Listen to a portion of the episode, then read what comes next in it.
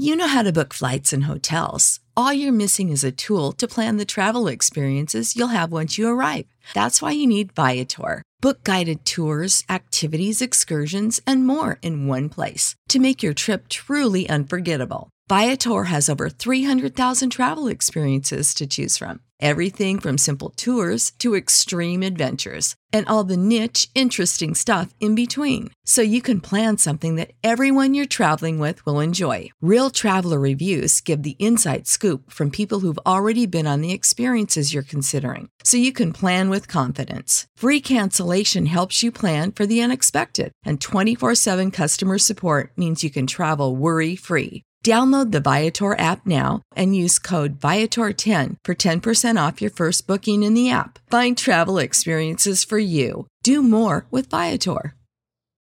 Without the ones like you, who work tirelessly to keep things running, everything would suddenly stop. Hospitals, factories, schools, and power plants, they all depend on you.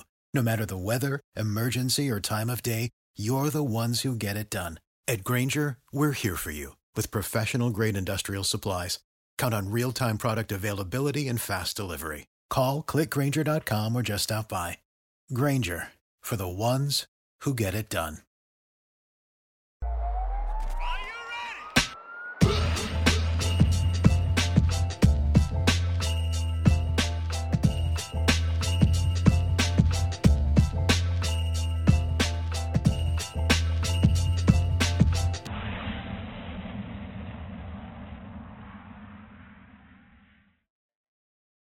Welcome to another episode of the Bandwagon Podcast, and today for me is a very personal one. The reason why I say that, if you follow the Bandwagon and my journey, I often talk about Handsworth and my growing up in the area that where I was with friends and Bhangra involved. But today I'm joined by probably one of my longest and closest friends from childhood. I always remember my first best friend that I wrote my first Christmas card to, like, at infant school. So to see where he's come from, and you know that I talk about UFC and mixed martial arts in general, but people need to know and get to know Kamby, who's joined me today. He and his brother are spearheading a movement so big, coming out from Birmingham and on the biggest platforms, on the biggest stages, where he's getting talked about by the likes of Dana White. He's trained a two-time champion now, and he's been involved in many other different camps with other fighters. So I'm going to save all of that and bring him on to hear his words. Kamby, welcome to the Bandwagon Podcast. Thanks, Ranj. It's really nice to be here, to be honest. Yeah, long overdue. Yeah, so I have been trying for a while, but what happens when you go into camps, you have to you go away for a significant amount of time, don't you, in order to kind of acclimatise and get the fighters ready. Is that right? Yeah, 100%. It depends on where we are and what kind of event's on, you know. Especially for a UFC event, then we'll spend out a couple of weeks out in whichever destination we're at. You know, if it is in, like, somewhere like the States, especially like the one we had in Utah, we did have to go out. I don't think we spent enough time there, to be honest, but we are out there for a couple of weeks minimum. Is that then to acclimatise to what time the fight's going to be? Also look at, like, the altitude, so it's some fighters can majority of fighters suffer really when they train or they perform at higher altitudes. Yes, 100%, Ranj. It's no joke, actually. Like, I've always not underestimated it, but I never took it as serious as when I was in Utah for the title fight for Leon. And I realised that, man, it does play a big role, you know. And the whole camp suffered a little bit being out there, being with the altitude being so high. We're not used to that, obviously, in England. West Brom's pretty high, man. You, especially on Grafton Road, you can see the Albion Road. True. You see Villa Park and Blues if you look far enough. You're right, man. You're right. But yeah, it did make a difference. I think we all were a little bit. I remember the first few days I was there, and we started our training. Even I was a bit under the weather, and I did feel a little bit. I mean, everyone was just gassing out. It's weird. It definitely affected Leon. I don't know if you watched the fight. He was shattered and 100%. Like a week before, he felt a little bit unwell. Sorry, excuse me, my camera's bouncing a little bit. I went and bought this thing out just for you, yesterday. Look at that. You see that? That's the quality of guests now we get. They get the old equipment just to make sure that they work. Mate, I didn't know what I was looking for. I was looking for like a tripod. I was asking everyone for a tripod. Thought I'm going to be a cameraman. Yeah, it did definitely play a big part. And so that's the first Usman fight, right? It was, yeah. And that's where obviously the head kick. The head kick. Yeah. He was having a bit of a tough time prior to that, but the thing with Leon is you can't ever rule him out. He's always switched on. He is a pretty special fighter, to be honest. Because obviously that was, and you've obviously given a little bit of a background in terms of what his conditioning was at that point. When you were preparing for the second one, which was going to be at the O2 in the UK in London, you've got home crowd pressure, and then sometimes like to actually defend the title is really when you win it, because like the first 100%. Time it could be kind of luck, it could be anything, but to defend it is like another win again, isn't it? So how did 100%. You then have to prepare the camp from that side, knowing that, and just to. We've come around it the wrong way in some ways, but Kamaru Usman is one of the best wrestlers that have been in UFC, and the UK doesn't predominantly have massive a wrestling kind of background. No. How difficult was it then to kind of teach him those methods in order to make sure, because Usman didn't really have to use his wrestling much in the first game, in the first match, because it was he wasn't troubled by it. He wasn't, no. And to be fair, Usman was taking Leon down with ease in that first fight. Leon is a good wrestler. We've been working for quite a lot of time. Just that fight didn't show it. Leon's got great stand-up. This is the thing. And he stops a lot of his fights, or he outstrikes his opponent, which is his thing. But his wrestling is good. We have been working for quite some time. But the strategy for the next fight on wasn't to be a good wrestler.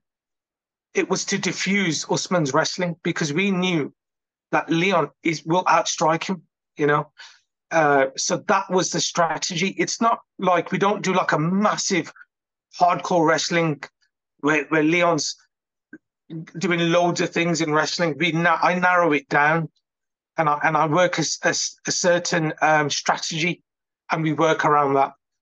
So basically working on Usman's strong points, where he was getting success off his takedowns, which everyone knows now. A lot of it, when he was locking his hands, we would, Leon would struggle, or all of his opponents would struggle because he was strong in that position. So diffusing it from the offset was stopping him doing that, not letting him lock his hands, which then would make it a lot more difficult for him to take Leon down. Yeah. So the analysis of stuff when you're going to go and fight an opponent, how detailed do you... Like, I always kind of compare it into football, where you've got, like, tactics and you say you're this formation. And then when the game starts, everyone's just running around. It's like, surely you ain't practiced that in whatever. Is that, Mike Tyson said it, everyone's got a plan until you get punched in the face. Is it a little bit like that, especially when you're coming tactical for that game? Because GSP used to do... used to have a different tactic per round. Yes. Well, this is what we do. We work. It is a strategy. Leon's got a good team behind him. Down to his strength and conditioning, which is somebody called Johnny Works. He works with a lot of elite athletes.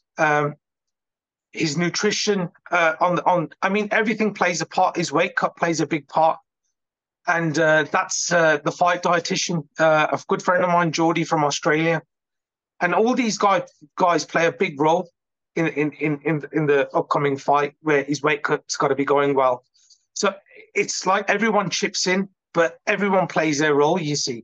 So where it comes to my wrestling strategy, I mean, for this Colby fight, I watched Colby literally every day. Every morning I'd get up and I'd, get up, have my breakfast. I'd go to our other branch, the gym, and I'd put his reel on. Even though it was a repetitive thing and I watched it day in, day out, but every now and then I'd find a new thing that he was doing. You know, everyone has telltale signs when they're going to attack, what they're looking like in the second round. So it's a continuous thing. And then I jot down notes and then create a strategy towards this particular opponent. Yeah, I mean, the Colby fight, when I was watching, I was nervous for it, I'll be honest, because I just thought because of his he's just known as sort of a cardio, and the way that he was, the way that he kind of just steamrolled Masvidal. and the way that he's done it, and plus, some people talk about ring rust, some people don't. You just never know what you were going to get from there, and you knew that we knew that if Usman had won the fight against Leon, that would have been his third one, and that's his nemesis, and he just can't get his number, right? And I think he wanted Leon because he thought it was the easier fight, but like, Leon just absolutely diffused everything that he did. He did, and just lit him up. Yes. I mean, again, there's a lot of talk saying that Colby wasn't the same and Colby's been out. Don't get me wrong, that does play a part. Being out of the ring for a long period of time definitely plays a part. But don't forget, Colby is a high-level competitor, not just in MMA. He was a great wrestler. What changed this game was that Leon kept him on the end, kept him out of range. He wasn't able to hit shots. He missed a lot of his strikes. He missed a lot of his takedowns because Leon had great distance control. And this is a big part of this game plan that we did.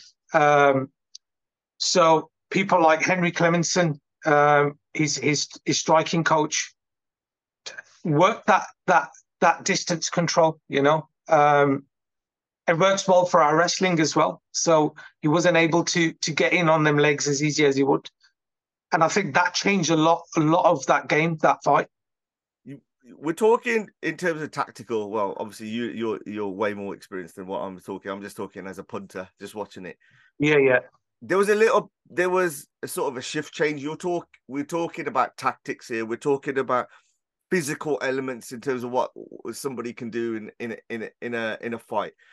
Yeah. But in the press conference before it, there was obviously a massive curveball when Colby took the low blow of for his family, right?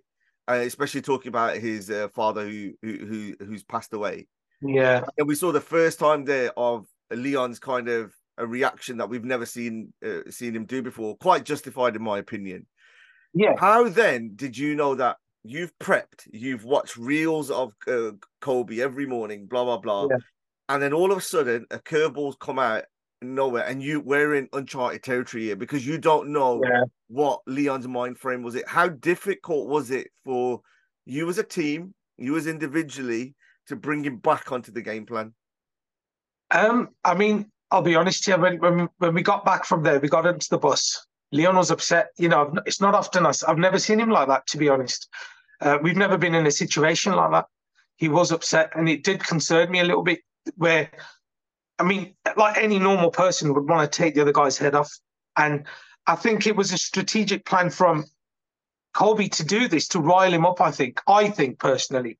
And he's a bit of a knob, it's uncalled for. I want to say other stuff.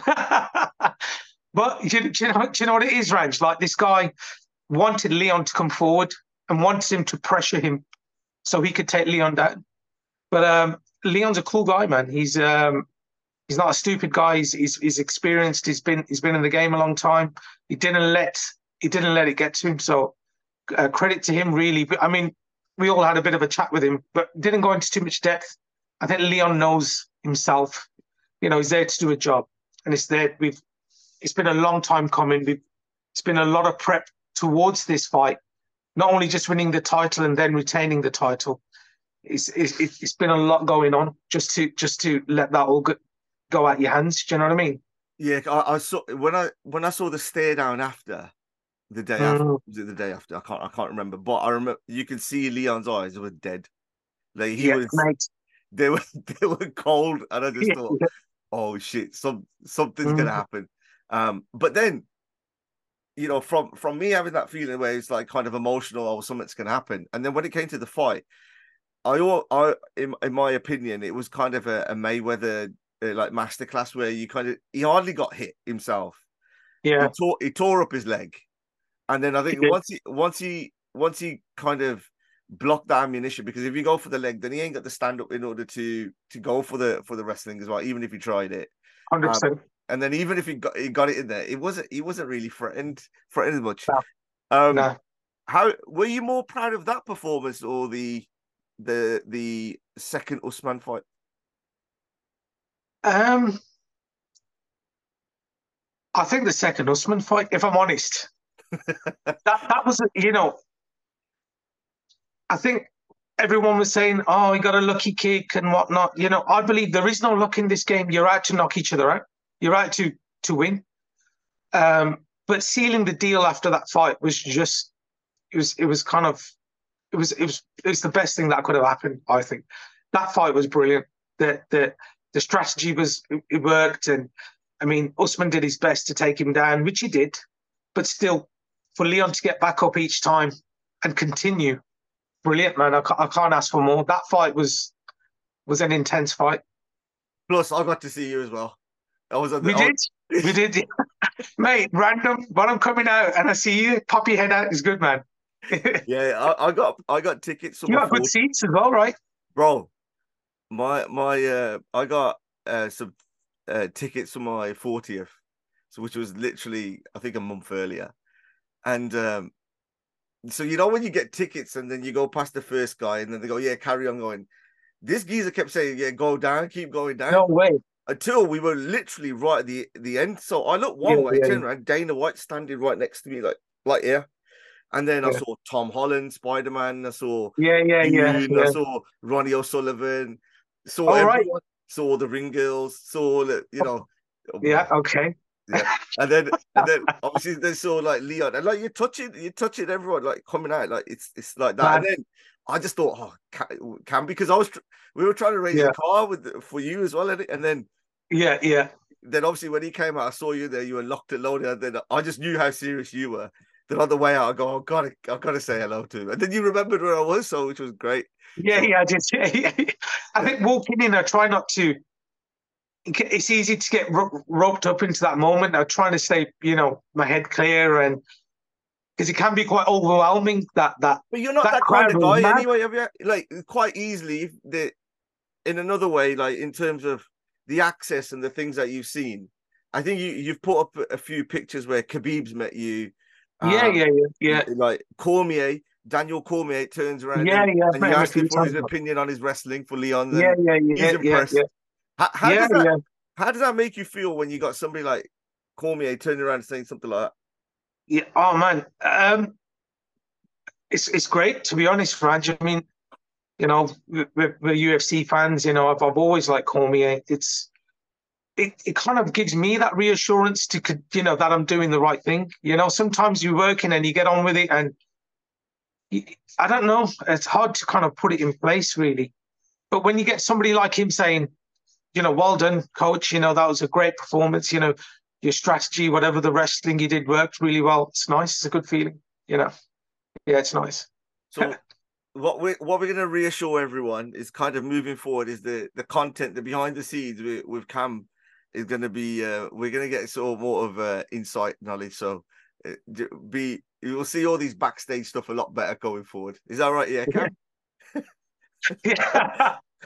Fine, more or less. Yeah, because otherwise it's normally me sending you know, voice notes and stuff like that, going, oh, just hearing if he's okay, he's still there, you know, because to see you on screen, it's just a mad. And I just want to go back to this now, where, you know, from a historical point of view, is like, how do we get a guy from Handsworth ending up in a ring in the UFC and not know, you know, Chalmere boy, like on the outside kind of person. You're a core member of the team, you know, like it's there and you're repping and you know, for you to get the deserved flowers and your brother, your family, you know, for what you guys have done and how you've helped people. I think we, you know, to stand there to give somebody the recognition is massive. So Cam, from school, I'm going to give you a little story and then we'll go from there. Oh, shit. Are you bringing school stuff up now? Yeah. No, so Cam was... Don't make me nervous. No. I'm joking. No, Cam's always been kind of fairly big, you know, like now, like, a lot of people can hide behind you, but we were able to hide behind you back then as well. So if there was any kind of trouble, everyone used to kind of go to Cam to kind of sort it out. Right. So, innit? Yeah. You know, I'm just gonna say it, isn't it? But your dad was. Yeah. We always knew, and everyone around the area, your dad was the wrestler. So how did he get into from being in India and then having what was his wrestler name? Mojo or Mojo's? I can't remember. Mojo, yeah. Mojo, did you listen to a podcast? Say again? Did you listen to another podcast? Because my brother mentions it. Yeah. Oh, bro, don't you worry. Yeah, good. Yeah, it was Mojo. Yeah, it's funny you say that because my dad started off like in wrestling in India, in Punjab, obviously. And a bit more desi there, you know, in wrestling in the dirt. You know, it wasn't the way we wrestle now on an Olympic mat, you know. It was a bit more hardcore. Coming over to England, he continued wrestling, but obviously we wrestle on mats here. So he went on to doing ring wrestling, like pro wrestling. I was very young then. But it's unreal. Like it's He did a lot of shows. He travelled. So he's been wrestling from a very young age himself. Yeah. And then, how did you kind of get yourself involved in there? Because obviously he knows there's the performance aspect, but then there's the business side of things as well. It's not huge amounts of money within there, and then there was no much. Because I always remember the story when around how close you got to the Great British Olympic team. Yeah. Well, we did the trials for it. In 2004, I did the Commonwealth trials. I got into the final, but I got a pretty bad eye poke at that time in the final, where I nearly lost my eye. So, I was given a silver. Literally 10 seconds into the final match, I got eye poked where the opponent, literally most of his thumb went into my eye, into my left eye. It wasn't good, man. To be honest, I didn't realise how bad it was because it felt like a punch. It's like a big blackout. Natural reaction. What you would normally do is you put your hands up and you'd cover your eye. When I went to do that, the guy speared me. With the match before, I'd broken my ribs leading up to it. And I remember the paramedic saying, the doctor was saying, I don't think he should compete into the next match because you've got a broken rib. And I'm like, I've won this. You know, I'm in the final. I've won this tournament, you know. And on top of that, I injured that a lot worse as well. But thank God I was able to save my eye. Well, the doctors were able to save my eye. It was stuck into the back. It kind of like been pushed back. Your eye? My eye, yeah. So what happened was when I got hit, I thought I had a hair in my eye. You know when you like feel like your hair's folded into your eye? Yeah. So when I've hit the floor, I'm trying to open my eye with my hands and I can't see nothing. So the ref stopped, and I've sat down onto the mat. I'm sitting up, and my corner come in, and my corner was my good friend Jet Singh. Bless him, he's passed away now. But he came running up towards me, and just his face, I never forget it. He looked at me, and I said, I'm good, Jet. I'm all right to carry on. And he looked at me, he goes, you're not, you know. And I said, trust me, I'm fine. He goes, nah, dude, your eyes fucked. He goes to me like, he didn't break it to me nicely. I just remember walking off and walking around and hearing everyone's reaction, like everyone's like screaming and because my eye was bleeding. I mean, there's still a scar on the side of it. I've lost a bit of vision in it, but I'm still good. Yeah, I still train and I'm still able to, read. I'm okay. So what happened to the other guy? Did he get disqualified for that? Nah, he didn't. As far as I know, he ended up with the gold. So I know. Yeah, I know. It's bullshit, but it is what it is. It's just part of competing. But at the same time, your brother Kaish, he is kicking the shit out of people all the time as well at this point. Yeah, he did pretty well with his Thai boxing, competing internationally as well and being national champion, and then fighting out in Thailand and places. He did pretty well. Yeah, because I remember around Handsworth seeing posters of him of when his fights were coming up. Yeah, crazy. Yeah, because he used to be on Channel 5 and stuff. Yeah, we used to wait up at night and watch him on Channel 5. So it was a big thing because back then you wouldn't really see things like that, especially on TV. So he's able to do quite well in his field. So when did just to give the atmosphere around us, especially where we grew up, there's a lot of people who've fallen around the wrong side in terms of, the law and, gone into drugs and gangs and whatnot. And sometimes when you when we've had this discussion, I remember this guy or that guy, it never normally ends in a good way where you kind of find out. And some people have gone and they've never come back. How do you reflect back on that? What I can say is huge thanks to my dad, he's a great role model, still is. And without him, I think we would have all me and my brothers, we would all ended up in that sort of, the guy kept us in check, it's pretty strict, but did the job, I was more afraid of him than I was of anything else. So I'd get home for training. I'd make sure we were there and make sure I was eating right while he was there, so it was tempting because when all your mates are going out and catching up and the next day they're all talking about, oh, we were there last night and this, you do feel like, shit, man, I wish I'd have gone. Or there was a point where I used to think, shit, my dad's pretty hard on me, you know what I mean? But now being a parent myself, I totally get it, It's that kind of sacrifice because I think sometimes, Sorry.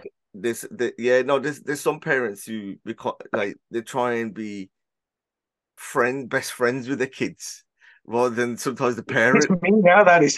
Yeah, I'm like that, trying to get attention from my kids. Like, oh yeah, you're right. Do you remember me? Yeah. I get it. It's difficult for me because my son competes as well. Oh, he's a future champion already. I've seen that clip where he took Leon down. Yeah. He's he loves it.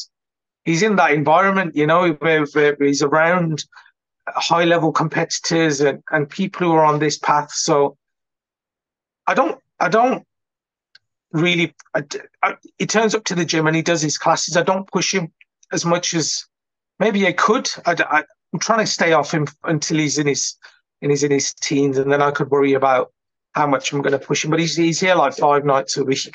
He's doing a lot. Literally he's doing a lot. And he's, thankfully, he's academically quite good as well. So obviously the environment back then, we've said, a lot of our mates have kind of, some of them are sadly passed, and some of them are just in a mad way. But the environment when we were growing up, families were trying to push people to kind of get out of there and become solicitors, become doctors, and all this one because that. You know how to book flights and hotels. All you're missing is a tool to plan the travel experiences you'll have once you arrive. That's why you need Viator. Book guided tours, activities, excursions, and more in one place to make your trip truly unforgettable. Viator has over 300,000 travel experiences to choose from. Everything from simple tours to extreme adventures and all the niche, interesting stuff in between. So you can plan something that everyone you're traveling with will enjoy. Real traveler reviews give the inside scoop from people who've already been on the experiences you're considering, so you can plan with confidence. Free cancellation helps you plan for the unexpected, and 24/7 customer support means you can travel worry-free. Download the Viator app now and use code Viator10 for 10% off your first booking in the app. Find travel experiences for you. Do more with Viator. When you need mealtime inspiration, it's worth shopping Kroger, where you'll find over 30,000 mouthwatering choices that excite your inner foodie. And no matter what tasty choice you make, you'll enjoy our everyday low prices, plus extra ways to save, like digital coupons worth over $600 each week. You can also save up to $1 off per gallon at the pump with fuel points. More savings and more inspiring flavors make shopping Kroger worth it every time. Kroger, fresh for everyone. Fuel restrictions apply. Save big on brunch for mom, all in the Kroger app.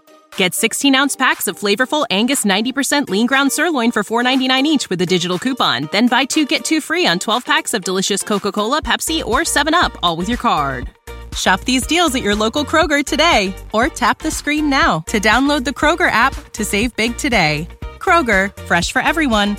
Prices and product availability subject to change. Restrictions apply. See site for details. That was seen as the route out, but yeah, you and your brother took a different route where to set up like a gym. You know, what was the pressure like in order to make that decision rather than going down the more traditional routes?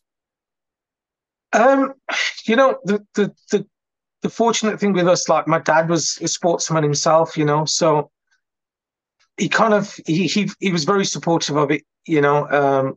I think the way I went about it was probably the long route. I'm a bit stubborn. I mean, my brother was working in a school at the time.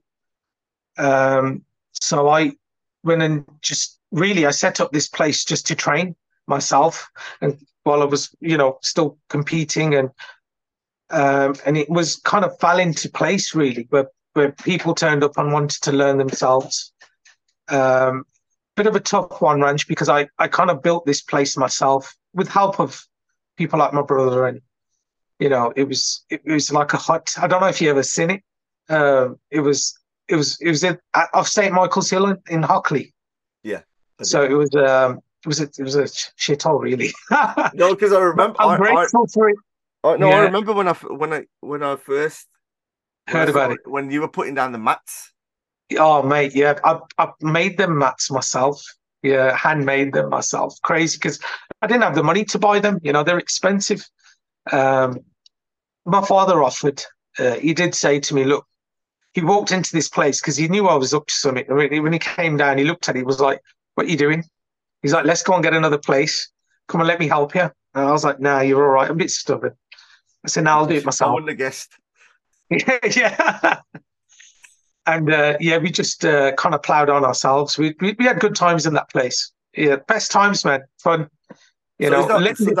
So that's where like Fearless MMA was born. Yeah, it was. Yeah, it was. It was. Yeah, we were training alongside some friends as a mutual agreement where we were all training and chipping in, but it didn't work out. Which at the time I took it as, well, that's a bit unfair, you know, but I can't tell you, it was the biggest blessing I could have to be steered away from one place to then have the drive to do my own, you know.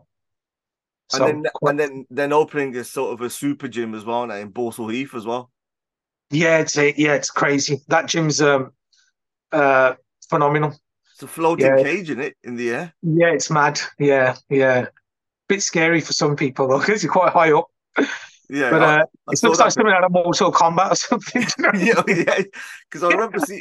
Yeah, because just give the handle on Instagram for people. Do you know, it's Ultimate 18. Oh, I don't know. Ultimate, it's UFG Ultimate Fitness. Yeah. So and there's a guy on that page who does some training and he puts little clips up. Ibby. Yeah. Is it a short guy? Yeah. Yeah. He's one of the business partners. He's my business partner. He's nuts. His fitness training's nuts. I watch his routine and I'm puking. Yeah. He's the owner. He's one of the owners. So we work together on it. Yeah, his fitness training's crazy. It's crazy. I mean, he's put me through a few sessions, and honest to God, I ain't moving for a few days. Do you know what I mean? When he's walking around on the gym floor, I duck and dive him, man. I avoid him because if he finds it, he's like, "Oh, we're doing this now," and I'm like, "You get pressured into doing it." He's no joke. Oh, he is no joke. He is no joke. Yeah. So how with the balance in terms of what from a business point of view, you're involved in other projects that are as well now, and you've got some in the Middle East. And what's your plans and the ideas for that? It's a bit under wraps at the moment, but yeah, I've been traveling up to Dubai, and I was in Saudi Arabia last year. I'm back in early this year. The plan is to hopefully get a nice setup out there because you don't have to go into too much detail. I don't want a phone call after saying Ranj. Yeah, I know. I just expose everything. No, we're in talks and plans at the moment. There's a lot going on here in the UK for us as well. So I'm grateful we've got a really strong team behind us. Great coaches. Great leaders, people who we've got on board, people who have been with us from then, like Ams is here, Coach Ams. You won't ever hear of him because he's very quiet. He stays in the background, but these guys are the guys that the gym's built on. Simon, all these guys that without them there'd be no Fearless. With just a question really on this. You talked about your dad's upbringing in Punjab and the way that how wrestling was more. You've seen kabaddi the way that it is now, especially grappling. Why haven't we seen that those guys breaking into the mainstream? Because it's in the blood, it's in the ground. Yeah, you know what? It's funny you say that, Ranj. We talk about this at the club. I just think the upbringing is. And especially now, we're a lot of people mollycoddling the kids and don't want them doing dangerous sports. This is seen as a dangerous sport now, even though I think it's one of the best things you could put your kids in. It's done wonders for my son. Just generally at school as well, his discipline. People think of the opposite. I have phone calls saying, "Oh, will he use this out on the street?" And we're gonna really fine structure here where we teach the kids and we make sure we explain that this is for the club and this is a skill. We don't use it outside. It's very important. It's a great structure that we have. I think in our community, I don't know if it's frowned upon. I try and encourage it as much as I can. But it sounds a bit biased as well because I run a business. People are probably thinking, is he trying to bring people over to the club? It's not.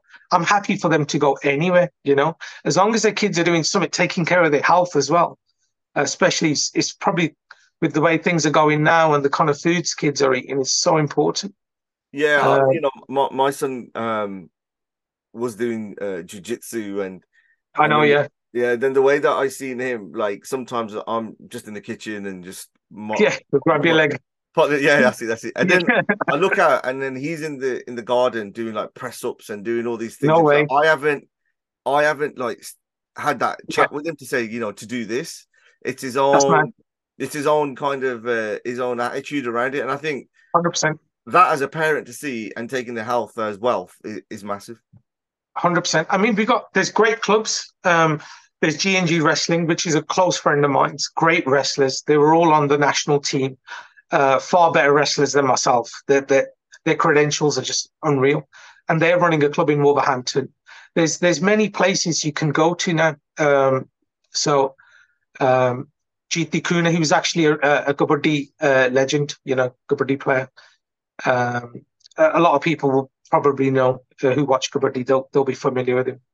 So these guys are running their club in Wolverhampton, doing really well. They've got. One of their nephews is now a bronze medalist in the Commonwealth Games. So the credentials are really high. There's accessible people that you can go to, you know, for to take your kids or to take your, you know, not just Fearless. There's so many places, you know. When you're in the kind of the what's the biggest difference that you see when you're going from, you know, methods of training, when you see what you do compared to some of the other fighters and the camps when you're around some of the at UFC? Yeah, lots changed, Strange. The science behind the training's changed, the food, everything's changed. I think we did everything pretty desi, you know, I'll be honest. Yeah. Not saying it doesn't work, it works, but our method was train hard as much as you can until you're sick. Great, that's great, but your body needs rest, your body needs recovery. You're less likely to get injured when you're recovered.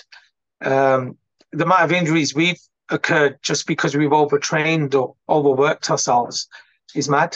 What's some of the injuries that you've had, Cam? I know you've had some mad ones. Just standard kind of wrestling injuries like broken fingers, and lost my teeth. I've had false teeth. I've had a few head injuries, which have been not very nice. My shoulders are, my neck's not very good anymore. So I'm trying to get treatment for that. I don't know what, waiting for like an MRI or something for my neck. Knees, but generally I'm okay. Touch wood, I've been good. Generally I'm okay. You just go through every part of your body. Not really, but I'm still able to play with the kids. I could, you know, we're still able to. Well, I'm not very good at football, but I have a go. Well, I know that. You know that. Shit. Yeah. So nothing like very bad. Probably my neck's the worst injury that I've got. So Cam, you know, when we're talking about when you've got a fight, kind of cutting weight and making that weight. You know what people go through. Can you just give us a little bit of an insight what that process looks like? This is where, I mean, competing's fun. Everyone enjoys that. A lot of people are not able to continue sports like this is because of the weight cut. It's no joke. I mean, I've done pretty big weight cuts without having the same knowledge we do now, which have been like devastating for me when I've competed. It's not been good. You know, I think the last worlds I did was I lost over 12 kilo to cut weight to down to 63 kilo, which was a lot lighter then. I was walking around about 76. So it was a big cut, which got me very sick. And how short of what's the time frame? What I would have done is took off back then, probably would have took off about 5-6 kilo leading up. And then we normally take off about 4 on the last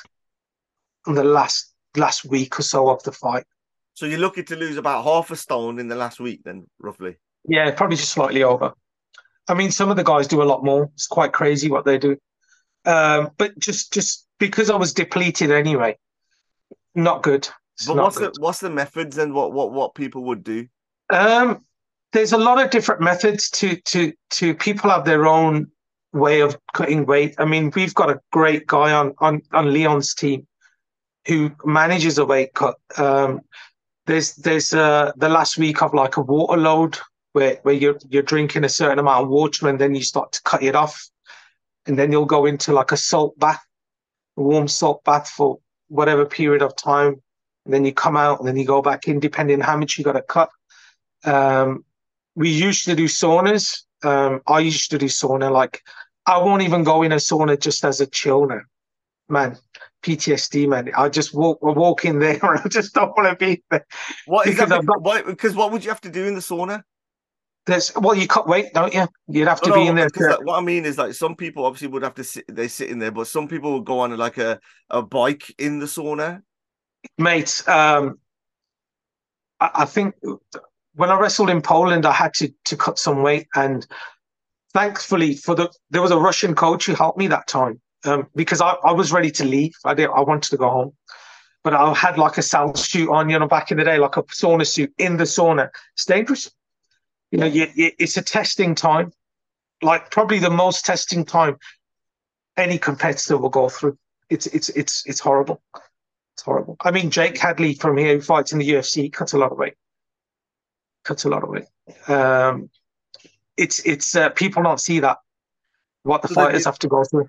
So then that's why, as fighters, as they get older, they normally go a weight division higher than... They do, yeah. Yeah, because your body doesn't, you know, gets set in its way and it's hard to cut weight then. So Paddy Pimlet, when he was doing, like, freestyle, like, fluctuated... Mate, Paddy Pimlet, I seen him on the last UFC, he was in our room. Mate, he's in crazy shape. To see what he looks like beforehand and what he does is unreal. Yeah, he's got a good team behind him. I think that the science behind it, you know, there's particular coaches that you can reach out to now. I mean, the food that Leon eats on the lead up to his fight, it looks like he's in a restaurant. Mate. It's lovely. Yeah. It's like Geordie, the guy who does his weight cut. I mean, obviously he cuts off as he gets closer to the time, but on the lead to it, he still eats, whereas we were not eating for ages. Do you know what I mean? Yeah. So where do you going to get your energy from? Do you know what I mean? That's what I mean. You know, like, I feel like if I take a vitamin tablet that once a week, I feel great. But, you know, the cost of all those tablets and supplements and all that, it's just madness. So, you know, when Leon, when he was having all of his camps cancelled or his fights, that money is just dead money as well, isn't it? True. Yeah, it is. Yeah, it is. It is. It's tough because he's prepped, he's led up towards it, and when it's cancelled, it's a bit of a hit, you know. So, things are better now. You know, there's a lot more light on weight cuts, and because there's been a few like bad things happen to people, you know. So I think it's a good thing. Yeah, bit more awareness on that. Yeah, because you hear Rogan sometimes where he's talking about more weight divisions, or like with PFR, where they use kind of hydration test or 1FC. I can't remember which one of them. I think it's important because even the UFC, they don't allow IVs or anything like that, and I think they should, you know, because it's the safety of the fighter. I mean, we've had a weight cut in here, and it was an amateur fight actually, so I didn't monitor this. The person did himself. With some of the team, and because he'd never cut weight before, it didn't go too well for him. So again, thankfully, I've got good contacts and great people around us who kind of helped me and guided us through. And I mean, we had to cancel the fight because he wasn't able to compete. But it's not good at all. So Cam, you know, like, was there anyone that you've met where you got kind of starstruck when you were there, like, oh my god, I'm actually with this guy? I like Dana. I do. Seeing that, I'm trying to, from me being a competitor now to becoming like to being a coach, and now like trying to be a businessman. I don't like to say I'm a businessman because I'm not. I'd rather have the status of a coach. Seeing what he's done with the UFC and where he's taken MMA to is unreal. You know, it was really nice to see him, to be honest. Even on the last show, I had a bit of a chat with him. He's lovely. Yeah, he's a top guy. And seeing that we're now launching our own fight promotion, you know, he's somebody I look up to. You'll obviously appreciate the difficulties that come around it, the costs involved. I mean, this is what we're doing now here. I mean, with the gym's closed, but we're getting some work done. But we're upstairs, getting some fights matched up for XFC, that's the one that we've launched. I'm so glad you listened to some of my training techniques when you were younger. And it's funny you mentioned that. I was telling my son about you yesterday. We were in the car, and I was saying, my mate Ranj, man. I said we were best mates when we were kids, and I remember you always been really fast at sprinting, Ranj. Do you remember us having races up and down the playground, bro? honestly, you know, with the 10 now, people don't believe, but I was rapid. But you were fast, yeah, you were rapid. And my son was saying, did he beat you? And I said, yeah, he did. He goes, nah, Daddy, he can't handle, like, someone beating me at something. I was like, listen, he used to beat me at running, man. Like, because my son's quite good at sprinting. He's, like, number one in his, yeah. My daughter's like that. Actually. My daughter, like, my brother, obviously, Rav, he's just an athlete anyway, but the way that he could run, he was rapid, but... Like Sean, because we play football, didn't we? Yeah. We still play football. We still play a couple of times a week. That's what's right. But like Sean, like I went to like a sports day, and she was running the 100 meters. She's running the 100 meters, and she's just looking around, not even paying attention on there, and absolutely destroyed him. And I thought, you know, like if you actually, no way, yeah, she's more of an athlete, like swimming, she's really good, but she just doesn't have the. Is she the second one? First. Is she a first? Wow. Yeah, and she's like got no like that competitive spirit in that way. Where Josh, if I'm just messing around and I beat him, he gets upset. He's like he's angry and like he's got the mentality to do something on there. But again, I think I need to do that with him. Really, try to like mold him into. He's good at his football, loves his football. But you know when you were talking about the playground, we used to have one tennis ball, you know, like three classes, and then the only thing you had to do was run the races. We had no. Yeah, I know. Good crazy games we'd play, you know, just running games, chasing each other. We did keep ourselves busy. Yeah, I think so. Like I was actually thinking about it like a couple of weeks back where we used to get lunch money. We never used to eat. I know.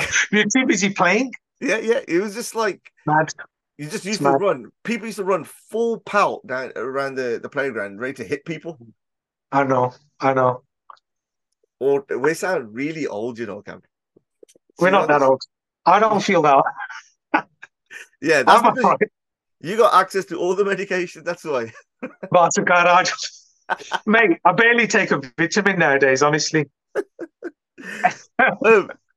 So, you know, what does the kind of next 6 to 12 months look like for you as well? Because I know, obviously, I don't want you to go into the names and that, but I know you've told me like who's been hitting you up and stuff like that. Is there anything you can say, or what the plans are looking like? I think, yeah, I got a busy one next year. We'll be traveling a bit more. I know Leon's got a few fights coming up.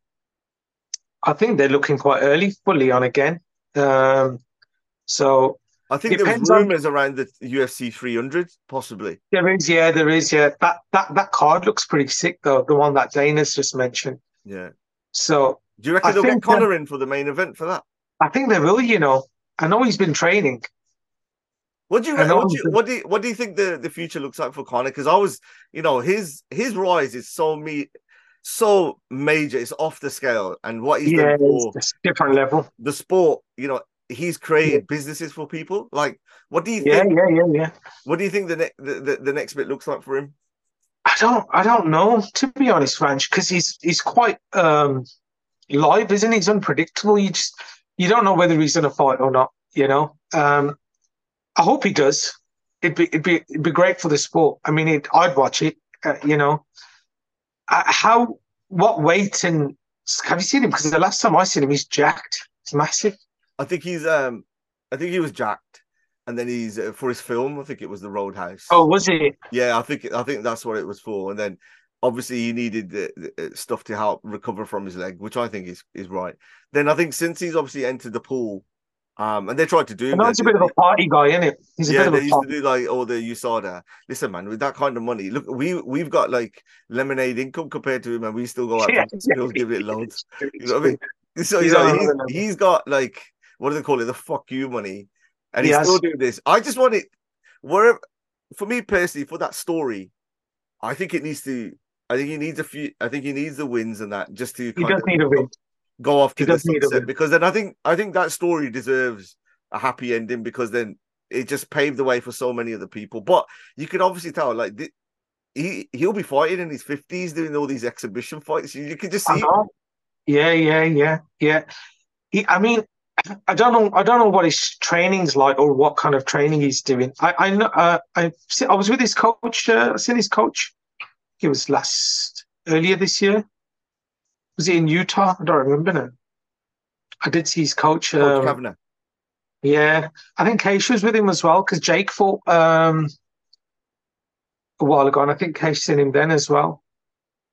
I don't know what event they were at. Yeah, but I mean, I know his manager, Audi. So, but I wouldn't ask, you know. Yeah. I feel like asking him sometimes. I feel like sending him a text and say, "Yo, what's going on there?" No, you just say, "Listen, does he need some help with some wrestling?" Oh, no, I wouldn't do that. He's got great coaches, you know. They've got access to like a lot of the coaches in the States and stuff. So, have you ever thought of going to Dagestan and see what them geezers do? Because you know when you're talking about, it's kind of like the desi kind of training. You know, they're going to do some desi stuff out there, running up. Mate, I ain't been to Punjab in God knows how long. What am I going to do in Dagestan? They might bring you in for a camp. I don't know. They got great wrestlers there. Cormier, he gave an interview where he said that he sent all of his students over there for 2 weeks in Dagestan. I know. The level of training's mad. The plan is to send my team to the States next year just for like a camp, things that we used to do. Not only just for the training, just for the experience as well. Because some of my best memories are in like camps and stuff like that. You know, we had a lot of fun and training was tough. But when you look past all that sort of stuff, the actual experience itself is great. So I want my son to, excuse me, have a bit of a taste of that. He's quite young yet. But, I mean, he could always do like a kids camp. They do like really junior camps and stuff. We need the time to help him, innit? Let me know, innit? Yeah. I think you're older than me. Me and you had a laugh. We'll leave them training. I think you're older than me. It's funny you say that. I remember my coach is just chipping off on the evening. And now I get it. You know what I mean? We're them coaches now. We want to kick back and have a bit of a laugh. So that's brilliant. But, and, you know, like, I know you're busy. I know you got building. I know you got cages being made right next to you, literally. Yeah, it's mad what's happening up there. No, I just really appreciate you taking time for this. And it's long overdue. I apologize. It's been so long because I'm always something going on. You know, we get called up somewhere or yeah. No, but just like, you know, from a role model, from where we've come from, and especially where you've come from, and the dedication, you know, because it wasn't easy, like, no, it wasn't. Ages, you know, especially younger, you keeping them disciplined. I know you sacrificed a lot as a kid, and then to see you on those biggest stages, I don't think I've ever been happier for somebody else. You know, like that's Conrad. Yeah, you know, like from the way that you've done it, and I keep banging about you on my Insta, and the bigger profile that you're gonna get, because I don't think because you're repping us, you know what I mean? Of course, you're repping us from that side, and I don't think you haven't used it and played it for your advantage. You've got there through merit and how you've earned that recognition, and from what your future looks like is going to be massive. And then, you know, you'll get everyone coming and following you as well, so, and including all your fighters within this. So just make sure, like, you know, just keep us up to date, whatever. And then I'm going to get inside stuff on here. I'm going to set it up with you now. Yeah, let's do it. Well, I've got a ticket for you. Our show's on the 10th of Feb, and we've got some. They've not been announced yet, but we've got a big world title fight on there, so it's going to be a pretty big fight. The first fight show is actually a Thai boxing show. We're doing a selection of shows where we're going to do MMA, a bit like One Championships, where they do it at various different disciplines. Different disciplines, yeah. So we've got I got a ticket here, so just pop down, and it's going to be on the 10th. So looking forward to it, to be honest. Now that's it, man. Something to look forward to after the new year. You get the Dana White privilege in it with you now. Of course, mate. Well, not there yet. Cam, it's been a pleasure. I really appreciate it. Thank you, Ranj. Good Christmas, a good break, wherever, and then we'll catch up on the other side. Yeah, falls, bro. Thank you, Ranj. All right, take care. Bless. Take care. Are you ready?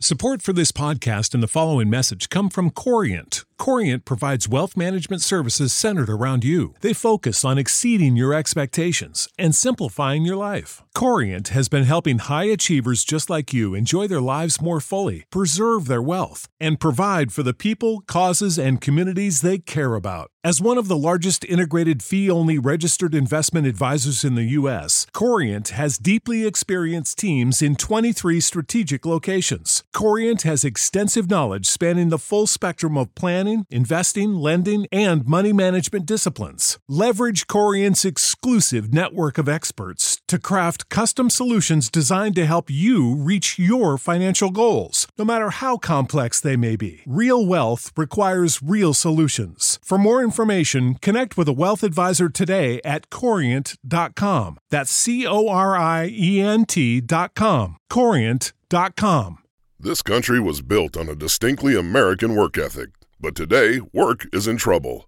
We've outsourced most of our manufacturing to other countries, and with that, we sent away good jobs and diminished our capability to make things. American Giant is a clothing company that's pushing back against this tide. They make a variety of high-quality clothing and activewear, like sweatshirts, jeans, dresses, jackets, and so much more. All made right here in the USA, from growing the cotton and adding the final touches. So when you buy American Giant, you create jobs for seamsters, cutters, and factory workers in towns and cities across the United States. And it's about more than an income. Jobs bring pride, purpose. They stitch people together.